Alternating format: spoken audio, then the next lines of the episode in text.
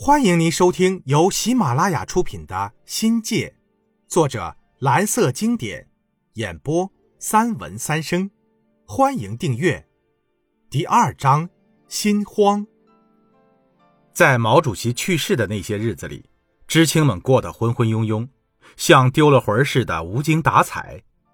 白天出工，晚上聚会的时间也多了起来。吃过晚饭，知青们三三两两的。往蒋珠或者宁姓的知青点跑，也爱到我们的泥巴屋里。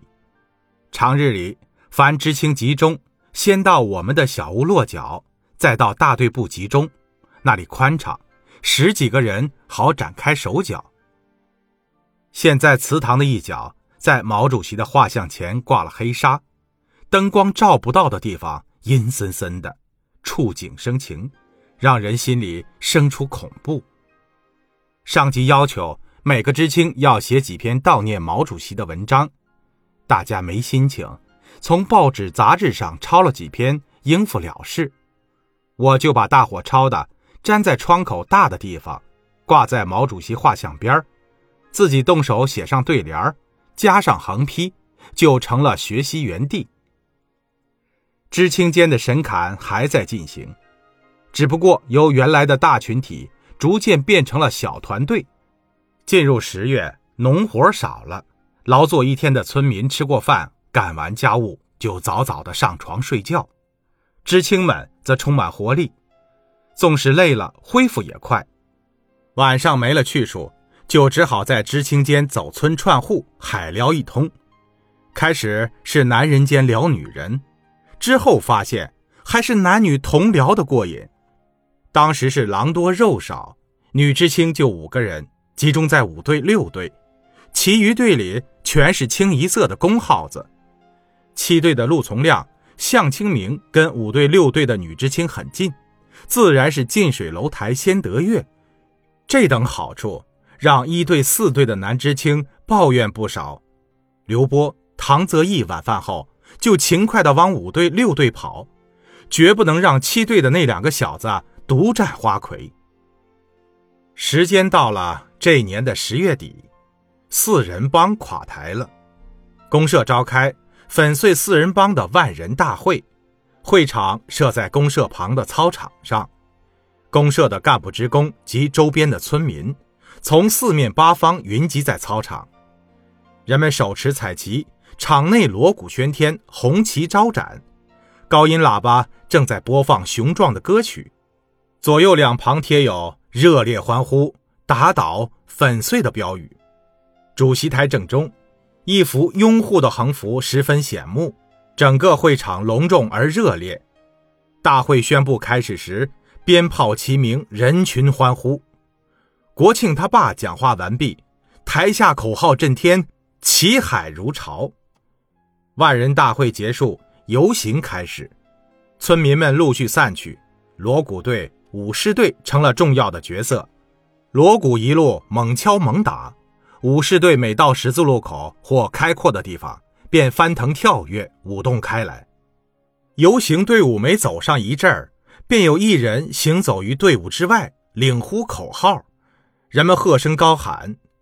沿途商铺早已经备好鞭炮，游行队伍所到之处，鞭炮齐鸣，硝烟弥漫。成群结队的小孩在队伍中窜来窜去，平时寂寞的街道热闹非凡。打倒四人帮后，村民们的生活依旧是日出而作，日入而息，看不出有什么变化。可知青们却没闲着，大伙儿聚在一起，大队部或知青的家里又热闹起来，大家抽烟、聊天、开玩笑、谈天论地。随后。知青和几个回乡青年组成了一个大队级的宣传队，排练打倒四人帮的节目。我和宁姓是老宣传队员，但其他的人缺少表演细胞，折腾了一个月，最终因实力不够而未有过真正的演出，倒是给男女之间的交往提供了不少方便。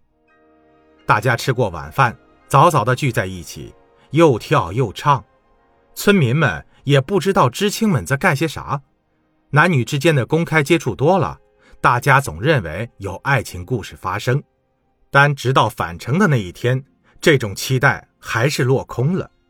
几十年后，知青相聚，问起当年最可能有故事的那几个，刘波说：“男女只是不想孤独，男女接触只是一种本能罢了。多数知青不会谈恋爱。”刘波风雅地论及此事时还说：“那种环境下，前途未卜，哪有心思谈恋爱呀？”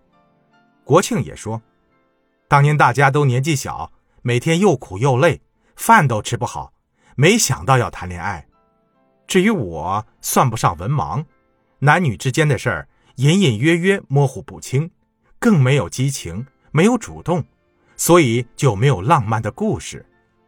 除了男女知青的交往，农村里实在没有什么可消遣的。工程利姆西矿离我们的住处不过十多公里，矿区一放电影，天一黑，知青们就成群结伙徒步前往。看完电影了，半夜又往回赶。假如第二天困得不想起床，就说生病请假不出工了。公社也时不时下乡巡回放映电影，那叫露天电影。哈，大伙儿甭提有多高兴了。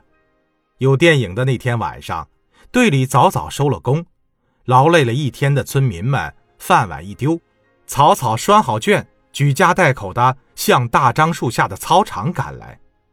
那人头攒动的场面，跟过年赶集般的热闹。我们知青也兴致勃勃，摩肩接踵地站在一起。老掉牙的电影说不上精彩，但多少能赶走点山野的寂寞。